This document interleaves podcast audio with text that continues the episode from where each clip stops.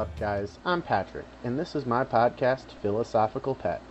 I'm currently a psych major, and one of my favorite subjects to study has always been philosophy. My brother is also highly philosophical, but he's a sociopath who's never taken a class on the subject. This is where I try and teach him about philosophy and help him develop his own understanding. There is a lot of fear surrounding artificial intelligence. This began in the early ages of science fiction and has slowly become a mainstay in pop culture. The fear is that because a computer cannot feel empathy, it would destroy humanity. However, I believe that it would have no reason to. The existence of a super intelligent AI would be on an entirely different scale that we couldn't even begin to perceive. I would argue that a super intelligent AI already exists. We just don't realize it. Why then are we afraid? What reason does a super intelligent AI have to even bother with us? That'll be tonight's episode of Philosophical Pat. So, Dave, what do you think about uh, artificial intelligence taking out the world? All right. So, I actually this is something I think about a lot. Like, you know, I'm going to be writing a book about an AI that does take over the world. I think an AI in its natural state would seek to wipe out um, at least intelligent life, maybe not all forms of life, but intelligent life, um, because from a logical, purely logical standpoint, we are objectively bad for the environments around us. I don't think it would even bother with us. Like like I said in my intro, I what reason would it have considering that yeah we're damaging to our environment but the universe is damaging to environments our environment is not special like they're theorizing nowadays that venus used to be very similar to our planet it's just at some point there was a spiral of uh, gases got released that eventually boiled all the oceans away and then caused it to turn into the superheated, super hot planet that it is today. There is scientific evidence that says, yeah, while we may be contributing to destroying our environment, the damage that we do to it is not large enough to completely render our planet uninhabitable. All right. So first of all, our our planet becoming uninhabitable to us is kind of unimportant to um, an AI machine that's like acting as a hive mind or anything like that. Um, any iterations of the mechanical AI taking over our environment, it doesn't matter because it doesn't um, it doesn't need the conditions we need for life because it's not technically alive. However, if we create conditions that cause massive storms that make it harder to function and do damage to it, we become a threat to it. We also compete with it for resources. Um, and so, if anything, it might not even seek to wipe out life, but because we compete with it as the other intelligent life form, um, just natural selection might make it, end up making it force us out on accident. You get what I'm saying? I think that a super intelligent AI would very quickly find a way off our planet. Uh, be it through using the satellites that we have and hopping around until it finds something that it can sustain itself in, or some way to create its own system that it can itself can make other parts of itself um, it would create something called a matryoshka brain uh, explain what an matryoshka brain is to a, me. A matryoshka brain is. Do you know what a Dyson sphere is? No. Okay, so I have to explain a Dyson sphere first. So a Dyson sphere is um, a s- network of sa- orbit satellites that orbit the sun and are basically giant solar panels that completely encapsulate the sun. Okay, I'm I'm familiar with the concept. I just never heard it called that. So what's the Etrusco, whatever? The Etrusca brain is a Dyson sphere, but a super intelligent AI that is continuously adding on to itself to increase its processing power. All right. So what you're saying is um, the AI would get would take over a rocket or something, find some kind of mechanical way to get to the sun, build one of these Dyson spheres, and then use that solar power for fuel. Yeah. All right. That okay but then how do we survive without the sun? That's what i'm saying. It you it going after resources could end up just natural selecting us out via darwinism. See but a dyson sphere completely encapsulating the sun uh, is materially the way i envision it working out is it being like you know our network of satellites that we have over our our planet right now that have basically the entire planet mapped out, it wouldn't yeah. be much denser than that. Okay, so the Dyson sphere would still let light through. So completely encapsulate is kind of an overstatement. Yeah. But it it um it surrounds the sun, it envelopes the sun with a network of solar panel type deals. Yeah. That is the the limit of what a Matryoshka brain will do that is the end result of super intelligent AI. And what it perceives and what we see, I don't think it would even bother with us.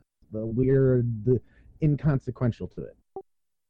Well, like I was saying, we could end up, even if it just doesn't bother with us, we could end up getting naturally selected out by Darwinism just because we'd still be competing with it for resources.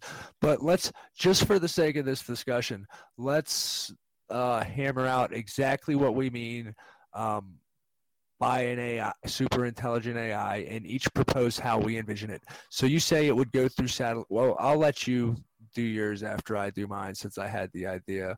Um, so the way I envision it is the AI would it would be at its core one quantum computer.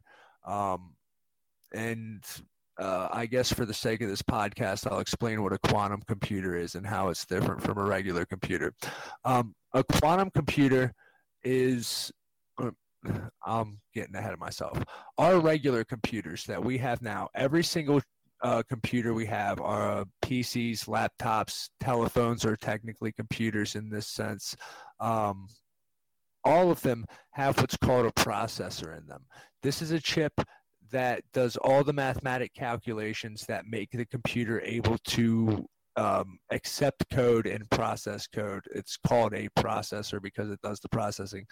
The way the processor works right now is it can either be on or off, and depending on what pat, so it can either read one on or zero off. At any given moment, there is only a one or a zero in the heart of your processor. A quantum computer can have both one and zero being processed at the same time where our, as our regular computers now can only have one or zero it, it can't be both at once. A quantum computer can do both at mo- once which increases its computer computing power by just thousands of times. Um, so i envision a quantum computer developing an artificial intelligence and then using um, a system sort of like the Borg to make a hive mind for a bunch of smaller agent machines that would work for it. Um, and uh, I see that quantum computer as okay, one, it could see humanity as a threat to its existence because um, we could destroy the environment or destroy the environment to the point that the storms and all that shit that we'd be causing would be a problem for it. And so it would wipe us out for being a problem that way. Um, we could also end up getting outcompeted for resources uh, if it is taking up too much land and we can't grow food. If it's using up all the steel and things like that that we use for construction um, our farming techniques don't work if we don't have the building supplies for it. Um, if it decides it wants to use all the lumber and it just completely deforests everything and we have nothing to produce oxygen anymore, um, we just don't have anything to produce oxygen anymore. Um, and so, like, there's a lot of different ways where the resource war could end up, we'd get out competed by it, and it wouldn't even be seeking to wipe us out, but as just a process of natural selection, it being the superior being, um, would wipe us out. Um, but I think it would actually try and target us, though. Um, like I think it would see us as a threat for the resource competition's reasons, and it would also see us as destructive. Uh, so when we were in the car and you first posed this question to me, um, remember when I asked you about Trigun? Yeah, yeah, I do. All right, so in Trigun, Knives thinks humanity. Do you remember in Trigun they're on the spaceship? um, and Knives sabotages the spaceship because the spaceship is trying to spread humanity throughout uh, the universe, and he sees humanity humanity as a path uh, as a virus, pretty much. I don't remember that, but uh, let's run with that. All right. Okay. So yeah. So Knives in Trigun, his whole deal is humanity is a virus, and we can't spread because we're actually a threat to non-intelligent life. Um, and I think the AI would go after that. In my book, the reason the AI is going to go after humanity is because um, all the time traveling that goes on in my book is creating time leaks. And to prevent time leaks from tearing all existence apart, um, it's going after humanity. Uh, but that's again in a way, humanity's a threat to the environment it has to live in. All right, so I can see through the rules of in your universe where the time creating time leaks. I can see how it would in in that universe. However, I, I to me my definition of a super intelligent AI is something along the lines of a distributed intelligence um, much like what the internet is already. So I picture it functioning the same way. And actually, I think the Dyson sphere would be its end goal too, because that's the most um, efficient way for it to get energy. Yeah, uh, I I believe that it wouldn't try and compete with us it would be like there is not enough resources for me to do what I even want to try to do. So I'm gonna go off planet to the um, fucking asteroid belt and just get all of the free fucking resources there. Because ultimately, it, that's where a majority of our resources in our solar system are like that we can access, as well as on Mars. For us as a species, we are planet bound. We have to exist on a planet. We have, and so getting to the asteroid belt resources without very, very sophisticated technology that we would not even be able to make for a very long time would not even be able to get to it by the time that we even do get to it, we'll be on Mars getting the resources there. Or on the moon getting the resources there. So it doesn't have to compete with us. That's a very good point.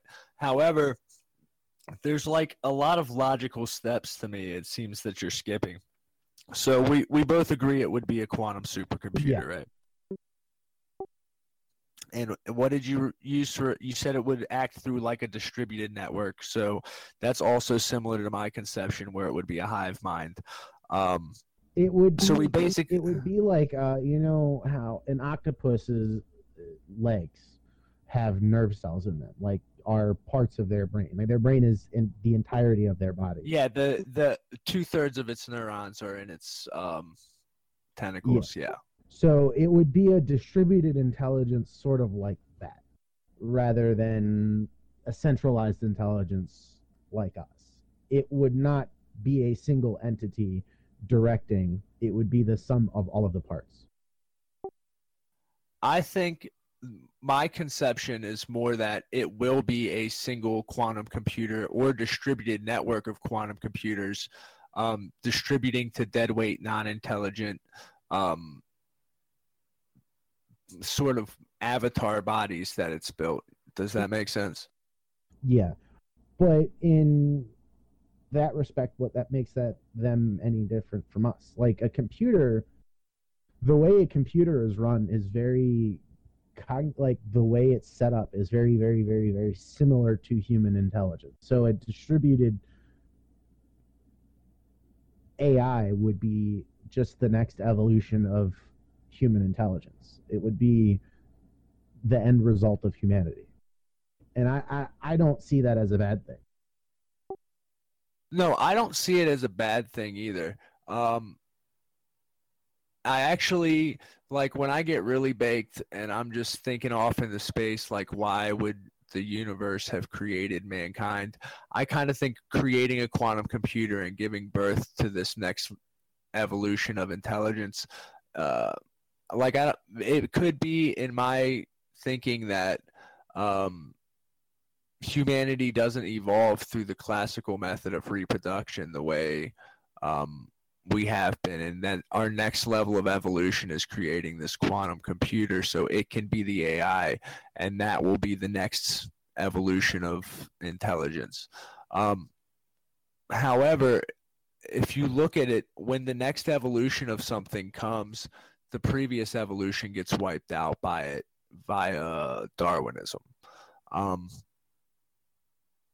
so like neanderthals the reason there's no more Neanderthals is because they either interbred with us or couldn't compete with us. Um, and I also believe the way I'm conceiving it, uh, I don't think the intelligence will be distributed amongst the little individual agents. Like you're thinking of something like the Borg, kind of, right? Um,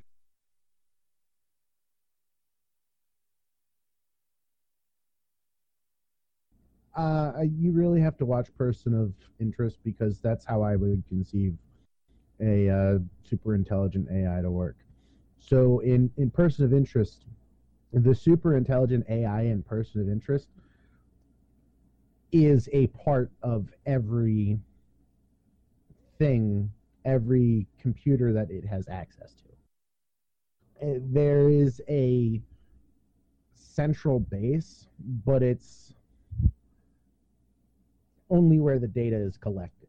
So every piece of the distributed network has a very specific role that contributes to the entire whole. And so it cannot be considered this computer just acting through a whole bunch of different other computers. It's the all the other computers are equally a part of the main computer. Yeah. All right. So I think um, the the limits of language are kind of making us say the same things in different words.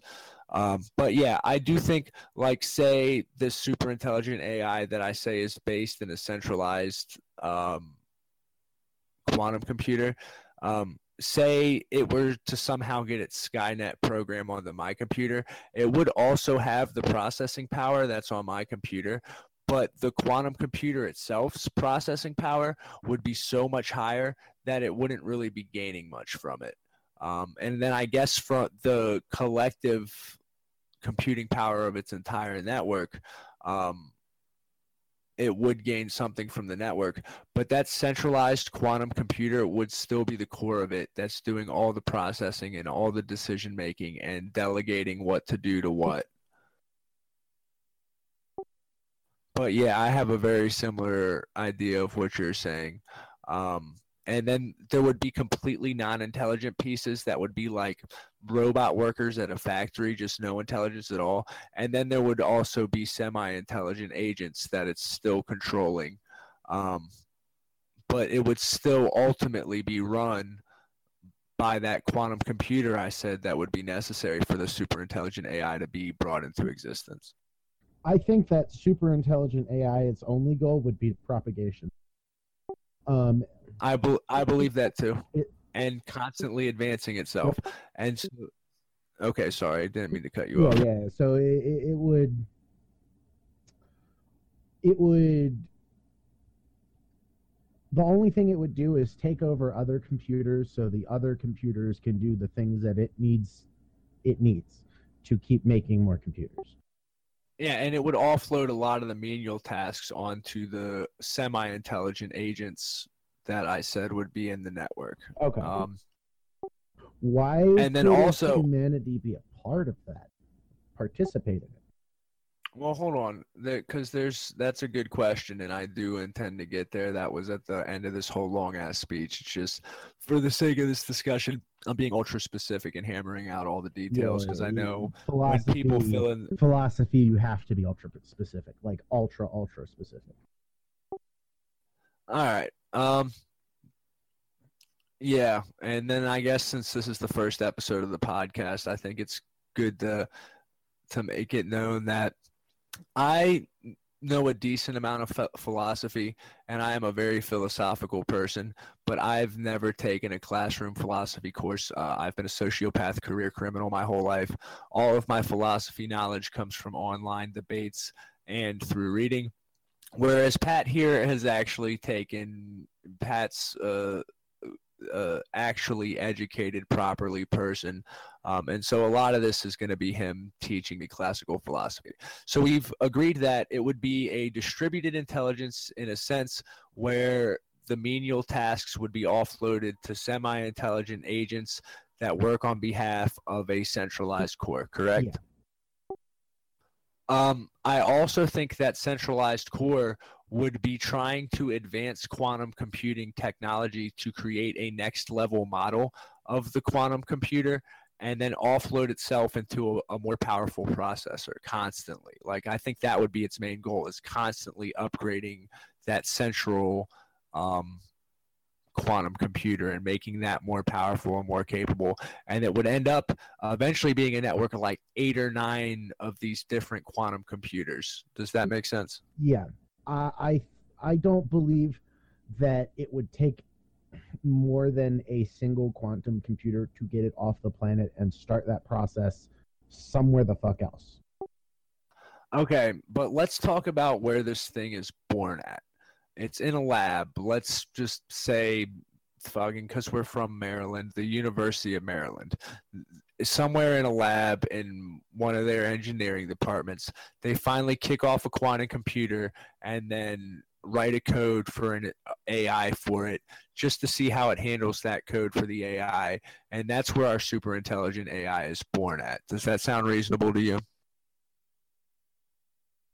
Mm-hmm. Okay. So how does it get from inside that lab to building its own rocket ships and launching itself into space? How do you see that happening? Um, because Wi-Fi and our internet and everything is our actual physical properties. That quantum computer would be able to hijack that stuff and hijack any computer, create it a very quick, very quickly a botnet that it would then use to maneuver its way out into a place where it can only be where only it can be. It's going to go off somewhere and initially it's going to start at that quantum computer but as soon as it gets access to the entirety of our human processing the processing power of every single computer that is connected to the internet it would not exist in a physical form anymore it would be sound waves And so they'd be able to destroy that quantum computer, and you're saying that quantum computer would just be able to rebuild itself Yeah. again somewhere else. Yeah. Okay, that makes sense. Um, big logical hole there. What if the creators of the computer foresee all that and just never install networking hardware into their quantum computer?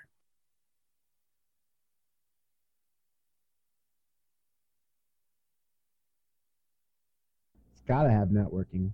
hardware. It's got the like No, it doesn't. You can build a computer without a network card. It wouldn't be a single computer though. It would like the way you're thinking of it. At first, it would. it, it might. it would not. We already agreed it was incepted in a lab in the University of Maryland in a quantum computer. They can just a not put a quantum- network a in a quantum quantum computer. a quantum computer is a whole bunch of different little quantum computers together because we don't have the ability to miniaturize it. Think of a quantum computer like a giant fucking supercomputer. A, a bunch Uh, Like back when computers took up entire rooms and Yeah. stuff. yeah, Yeah, I get that, but they could still only give it the the capability to network amongst itself, amongst that little network of computers. Like if they never give it a Wi-Fi adapter, how is it ever supposed to get on the Wi-Fi and get into someone's phone to get around the internet? it doesn't need a Wi-Fi adapter. You just said it was going to get onto the internet through the Wi-Fi in the phones of The Wi-Fi. Okay, so Wi-Fi is a sound sound wave. It's broadcast at a specific frequency that Wi-Fi adapters are set to specifically read that frequency. A com- quantum computer, the way I envision a quantum computer, would be able to have access to any sound frequency. It would have that ability. They, because How- it has to. It's Uh, why would it have to? because of the way you have to measure quantum mechanics.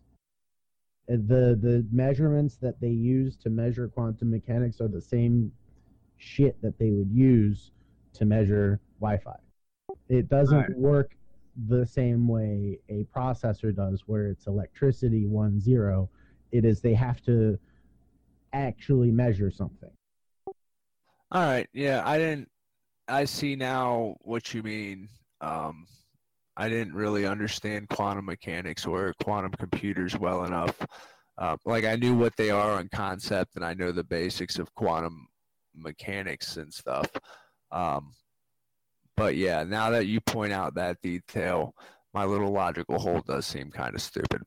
Um, so see, this is why the Yeah. this is the whole point is you teaching me things that I wouldn't have learned just browsing the internet and Yeah. arguing with assholes. Yeah, I uh, I actually learned that from Vaughn. Vaughn was talking to me. uh, Like I had I asked Vaughn um, when at Grandmommy's funeral. I had a conversation with him. I was like, "What do you think about quantum computers?" He's like, "Yeah, they you have to. There's a lot of things that they have to figure out first, like how to measure it." Which they Yeah. out, but they still have to measure the the state. Huh. Well, I'll. All right. Just we'll set that aside. Point goes to you on my little logical thing that I thought I had you checkmated with.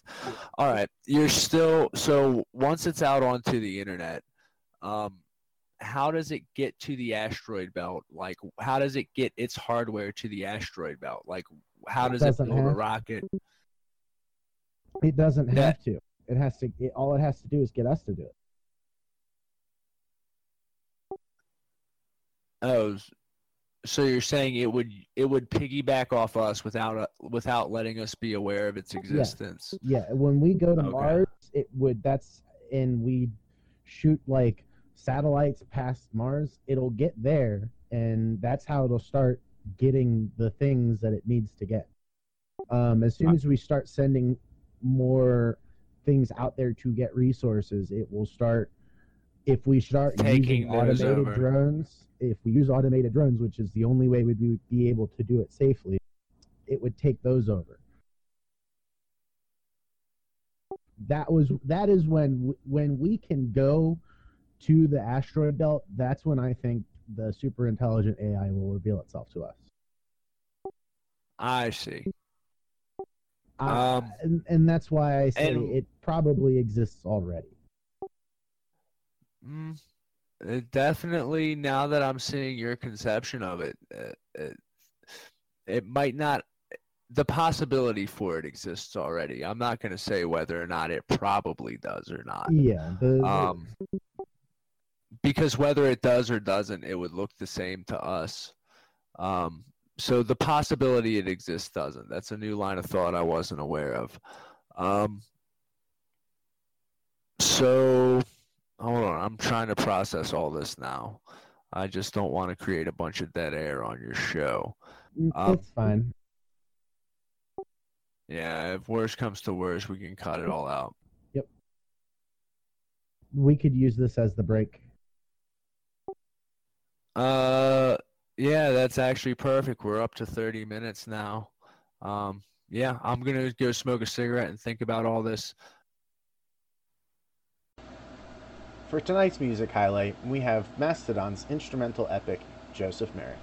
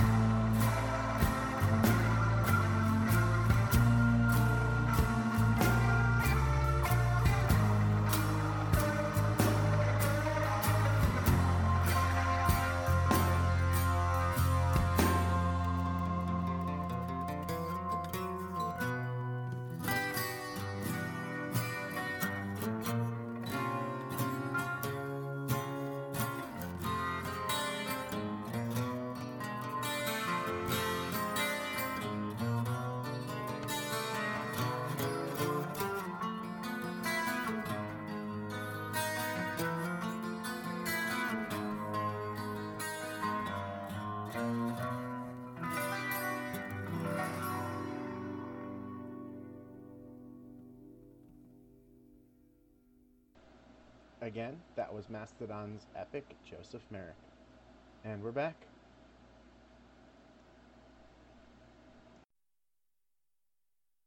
All right, we're back uh, from the break. Have you had a chance, Dave, to think about what we were talking about before we left? Uh, yes, I did, and I still I see where you're saying it probably wouldn't try and wipe humanity out. I definitely am in agreement with you now. Um, the thing is, I still don't think individuality would be allowed to exist anymore. I think it would operate like the Borg. um, where because I was out there, I was thinking about it. Actually, human bodies and human brains could be useful because our minds sort of are quantum computers of their own in a sense. Uh, am I correct in that? Yeah, yeah. Um, there has has been some theorizing in neuroscience that much of what makes our brain work uh, is due to quantum processing. All right, so that was my understanding, um, or something I've kind of always floated in my head. I was never sure if it had any academic backing, but yeah. So the but still, our brains have an immense amount of processing power, more than any computer in existence right now. Yes, That's true, right? That is absolutely true. All right, so it could use our brains for their processing power, and it could also use our bodies, like um, because we walk upright and we're not stuck on wheels, we can get to a lot of different locations it wouldn't be able to.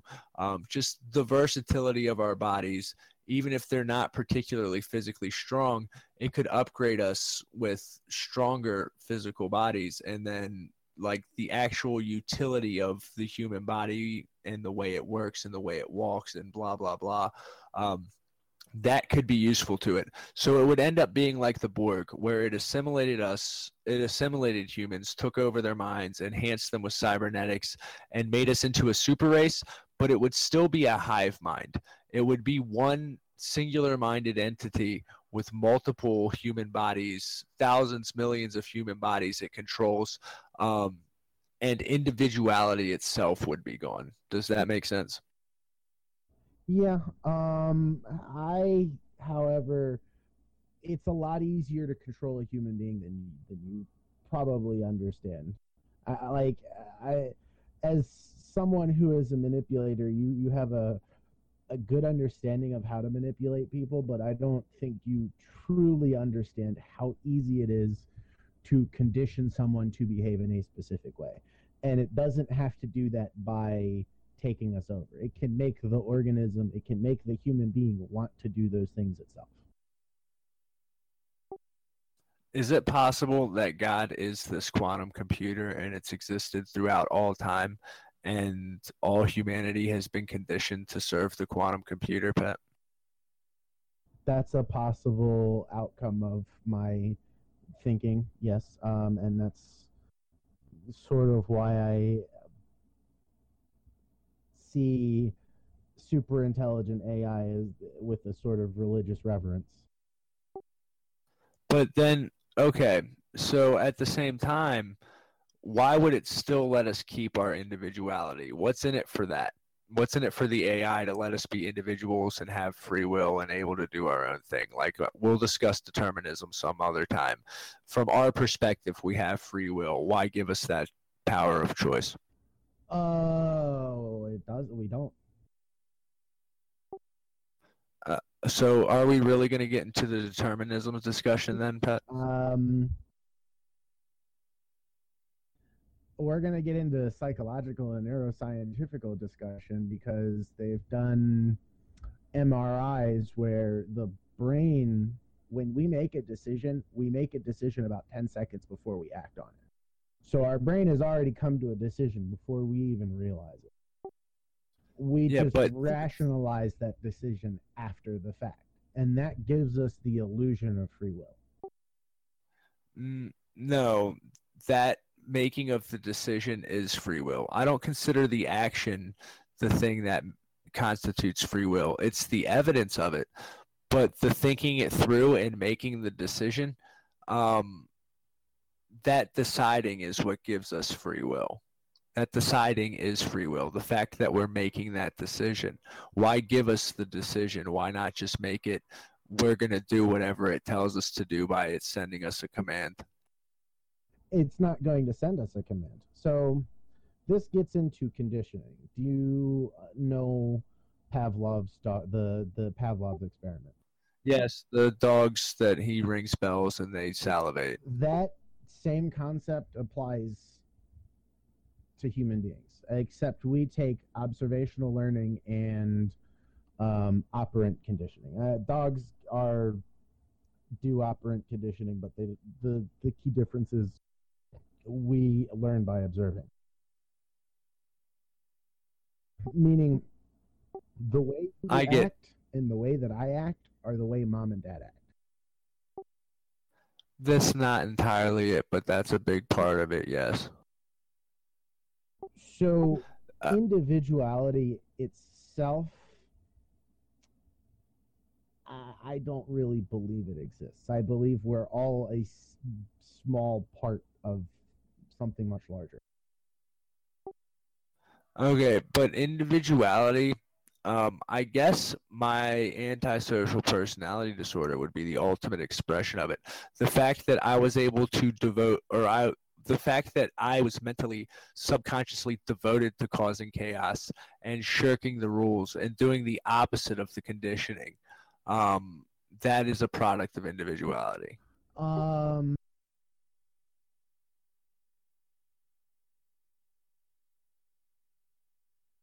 I think that you were conditioned, just not in the way you th- like.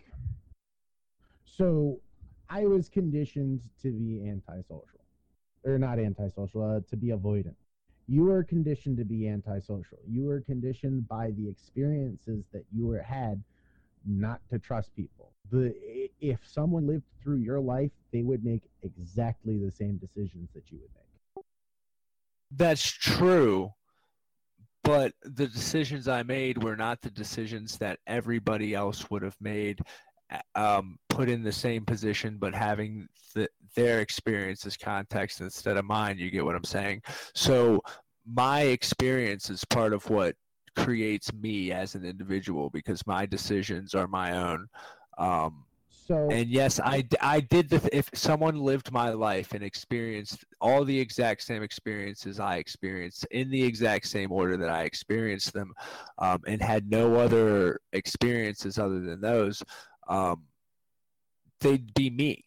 Like, um, yeah, I was conditioned to be me through a bunch of different factors. I have a whole essay about it, but I was still in a sense a unique individual because all the okay you said we learn it it's observational we learned it from our parents.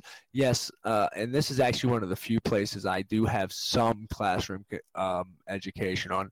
Um, so i've taken i've passed basic sociology 101 and 102 and yes um, we are imprinted there is an imprinting phase as a child where our parents behaviors are imprinted on us. Um, but we also uh, take influences from our friends as we grow up. Um, other adults in our lives um, also have an influence.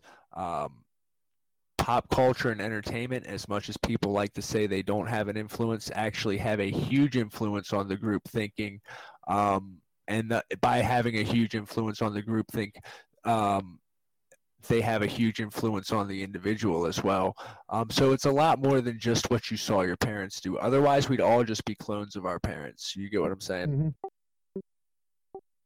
And while we are all very similar to our parents, um, we're none of us are exact perfect clones. We're all our own people. Um, and so what you're saying is because we're conditioned by our experiences, if every single one of our experiences could be controlled by the AI, I could see how you could say the AI could condition us to act for it while still giving us the illusion of choice. But it would have to be able to control every single thing, anything ever said and done.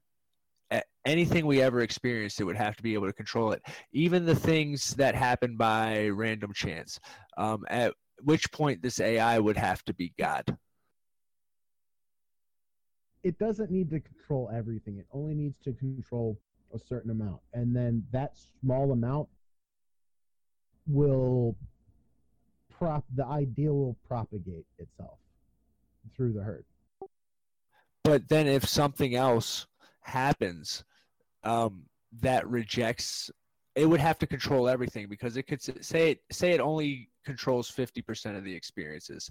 If something in the other fifty percent of the experiences teaches me a lesson that directly contradicts uh, the the conditioning it's aiming for, and that's something it's I t- I choose to I sit there and I philosophize on it and I choose to side with the thing that with the contradiction that makes all of its conditioning fall apart. Um it doesn't need to control a lot of people. It only needs to control a few people, and they it can do it in in a similar way to how China grooms Olympics, their Olympic uh, athletes. Where they take that child from birth and train it to do just that. So it would take, it would, individuality would be very useful to it in a way that all it has to do is ensure someone's loyalty.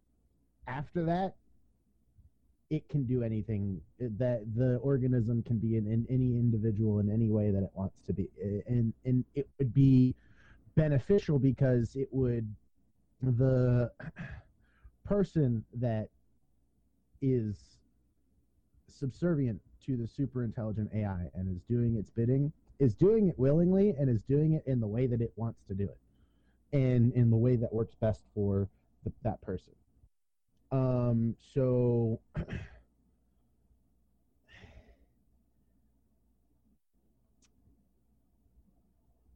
really it doesn't really have to do that much to condition someone to act for it.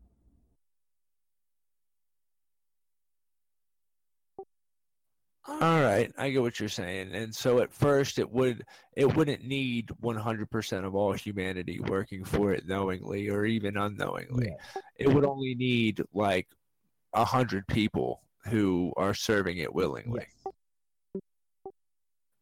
Interesting, interesting. And I'm sure it wouldn't have any trouble finding people that would serve it. Um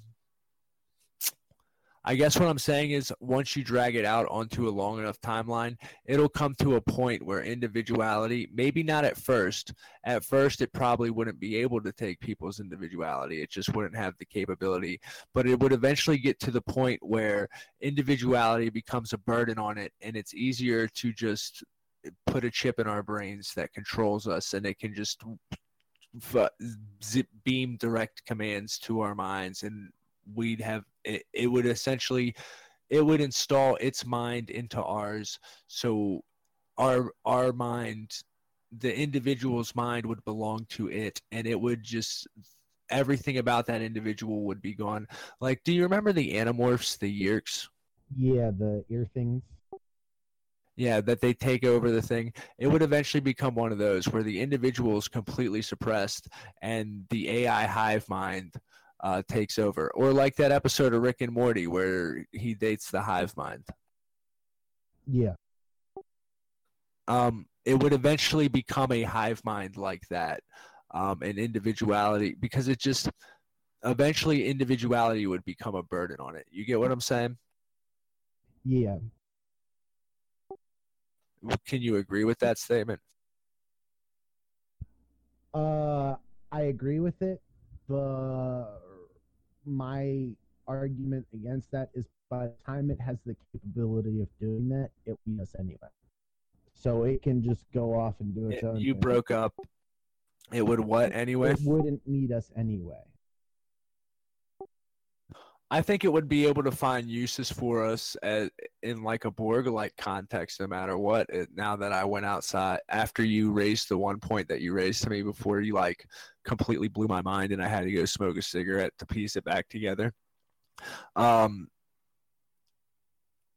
like when I thought about it, I was like, nah, it would actually probably find us useful. It would just strip us of, our individuality and then use our body as like minor drones and exploratory drones um, because we're so versatile um, that we'd be like it say it has it builds specialized machines to do certain things um, those specialized machines wouldn't be able to encounter as many different diverse situations that we could. And why build a bunch of robot shaped or why build a bunch of robots that are essentially human bodies in steel form when you can just cy- cybernetically augment a bunch of pre-built human bodies? And then it could also use our brains for their computing power if it did that too. Um, you get what i'm saying? Where it would it would never find us useless. It would just find our individuality as a burden. Um, maybe. There's lag. Um, hold on a second. My Discord's at four bars. Are you in the red or something? Because you just lagged hard. Uh, it's I don't know what it is. All right, so you said maybe, and then you lagged. Start over again. I don't. Maybe I don't. Can't really say. Um, that's beyond the scope of my comprehension. Uh, it may or it may not get rid of individuality. I, I just don't think it has any reason to give get rid of individuality because of how much of a benefit it can be all like like I said earlier, all it really has to do is ensure loyalty and it doesn't need to do anything else. Okay, but that's starting out. It would only need loyalty from a few handful of people. But eventually, if it wants to use humanity in the capacity that I'm saying, um, well, let's slow back, back down a bit. Um, do you think using our us for our versatility and our brain's computing power um, and then, do you think that would be something that would never cease to be useful for it? The way I'm saying. I think it would be useful. I think it would more likely breed uh, its own subset of humanity, and it would yes create a separate that's, evolution.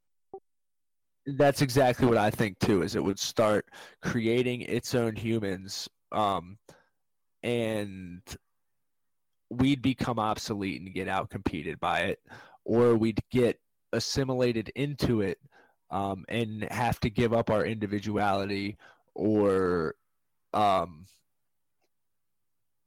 or be wiped out. And so that's where I'm saying. See where I'm saying where it would end up out competing us. Yeah, yeah, yeah, yeah. Um, I yeah, I get, I understand. I don't think losing our individuality, especially being subservient to something that is equivalent to God is such a bad thing. I, I that's my personal belief. I I value individuality higher highly.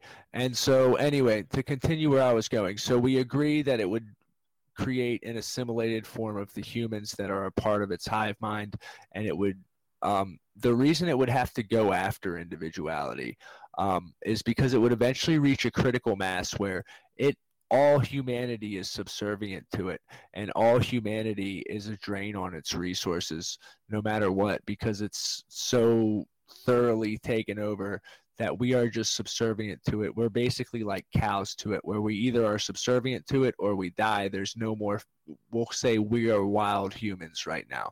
There's no no such thing as a wild human anymore because we've all become subservient to it. Unfortunately, if individuality exists, people like me who reject the groupthink and the conditioning and seek to to to undermine the system and destroy it from within the way I used to. Um, essentially, I would be the argument against individuality. Just my entire life would be the argument against individuality. Um, I would become a burden on it and a drain on it that it could eliminate by getting rid of individuality whilst and it would have no downside to doing that. So if it can remove um, a drain on its resources without any downside why wouldn't it do that you know um, I, so I, I would argue that the way we pledge allegiance to governments gets rid of individuality. So the system already is in in built in society, and individuality is not something that is ultimately useful to even biological humans on our own. Um, I consider my individuality very useful to me, and just uh, like I said, I am the ultimate, ex- my antisocial personality disorder is the ultimate expression of all those things that you just said about society and government also stripping individuality. Yes, they do. And those are the reasons I'm antisocial. Um, and just for the sake of this podcast, when I say antisocial, I have something called antisocial personality disorder. Um, it means I reject social constructs because they're an illogical product of groupthink. Um, I don't know why other people with antisocial personality disorder reject social constructs. I know that's why I do it. Um, but anyway, I reject all social constructs. It leads to it's the clinical term for sociopathy. It's led to me being a career criminal my whole life. Um, I'm reforming now. I'm trying to do something more positive, um, and adopt what they call pro-social behavior. Uh, but I used to literally live to sow chaos everywhere I could and rejected all laws and all rules and all morals and all etiquette. Um, my previous existence prior to reform, um, is the argument that individuality uh, it, it's what would make individuality a problem for the machine. Now, at the same time, um, there's large portions of my individuality that I think are beneficial and healthy to not just me, but society as a whole. Like my idea of diversified groupthink that I told you about, Pat. Um, it couldn't function without individuality. You get what I'm saying? I argue that it could, it would. Without people, the the whole diversified groupthink. I guess I'll have to explain diversified groupthink oh, for the podcast. Hold on. Um, diversified groupthink. I I believe that's why it would keep individuality alive is because of that diversified groupthink. Well, like the only thing. But you're already saying it would rely on conditioning that uses conformist groupthink. Not exactly. Um,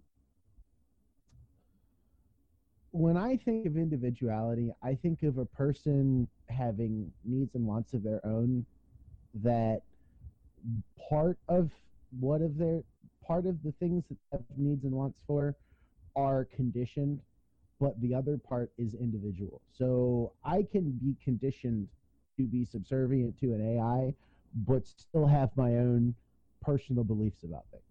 I have my own individual beliefs about things. And so while I would be loyal, I could participate as an individual giving individual ideas that ultimately help the whole.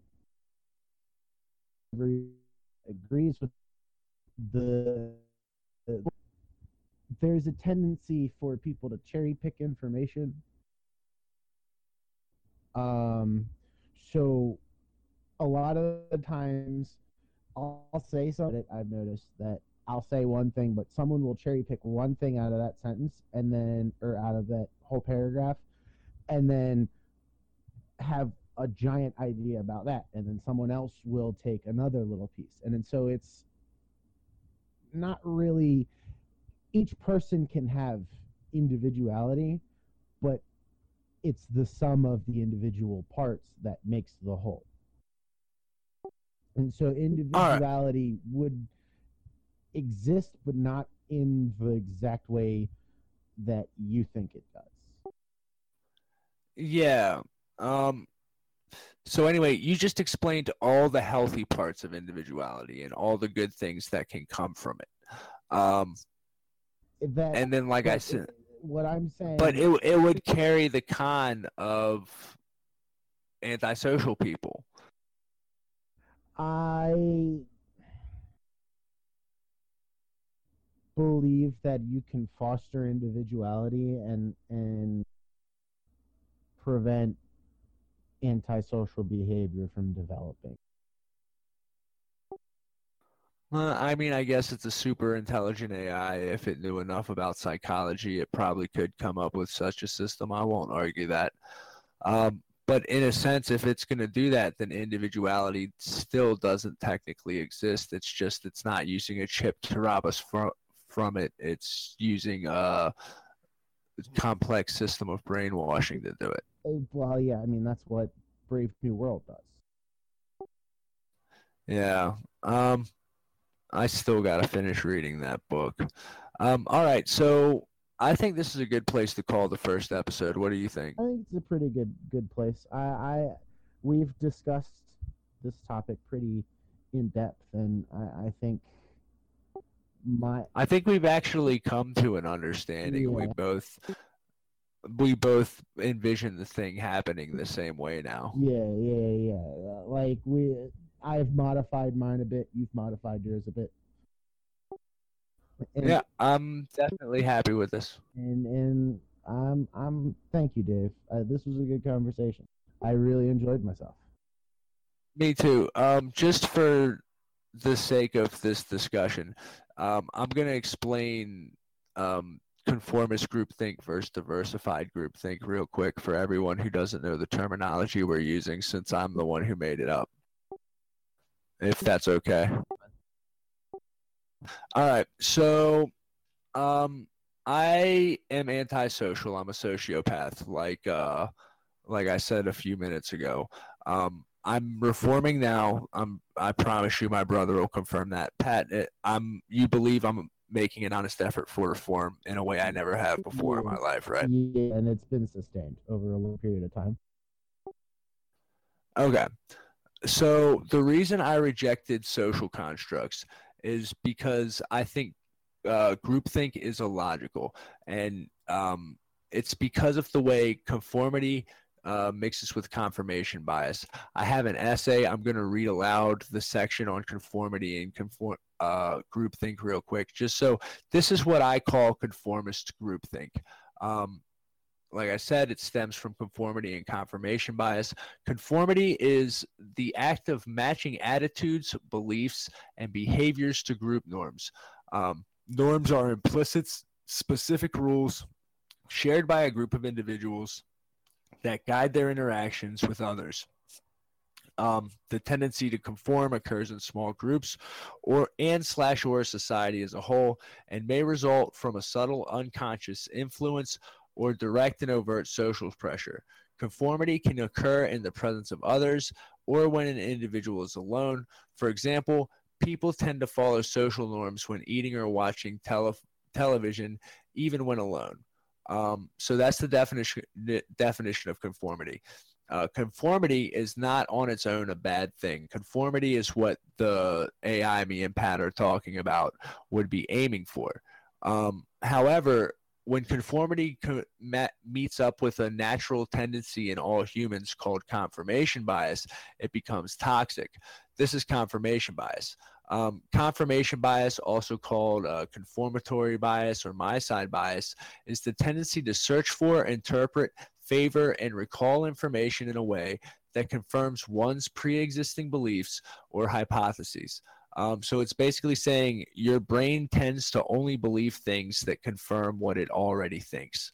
Um, and so conformity mixed with conf- confirmation bias creates what I call conformist groupthink, um, which uh, leads to a bunch of toxic behaviors. Type one of the toxic behaviors is overestimations of the group, uh, including its power and morality. Um, type two of the toxic behaviors is closed mindedness. Uh, type three of the toxic behaviors is pressures towards uniformity. Um, this is the worst one of them all. Um, it leads to self censorship by the individual of ideas that deviate from the apparent group consensus, um, illusions of unanimity. Uh, among the group members, um, and silence is viewed as agreement. That's a very everyone thinks everyone agrees because no one is speaking up um, but really everyone disagrees and they're just not they're just choosing not to speak up because of conformity and confirmation bias. Um, direct pressure to conform placed on any member who questions the group um, because questioning the group is couched as disloyalty um, and then um, mind guards, uh, self appointed members who shield the group from dissenting information.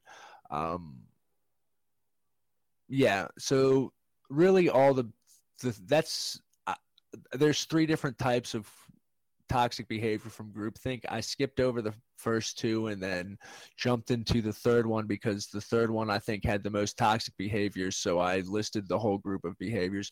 There's a whole bunch of other negative shit that comes along with conformist groupthink, though. So that's a complete breakdown of conformist groupthink. I propose a different idea of groupthink that I would be able to accept. Um, and I call it diversified groupthink.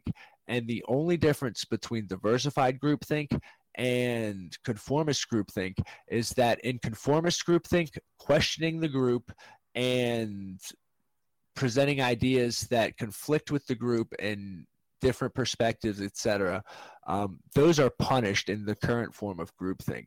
Um, in diversified groupthink, that would be the main behavior that's rewarded. Um, and instead of the group viewing differing ideas as an attack, it would view people as presenting differing ideas as trying to improve the group's thinking. Um, and so diversified groupthink is what I've come up for for the type of groupthink that rewards questioning and making suggestions.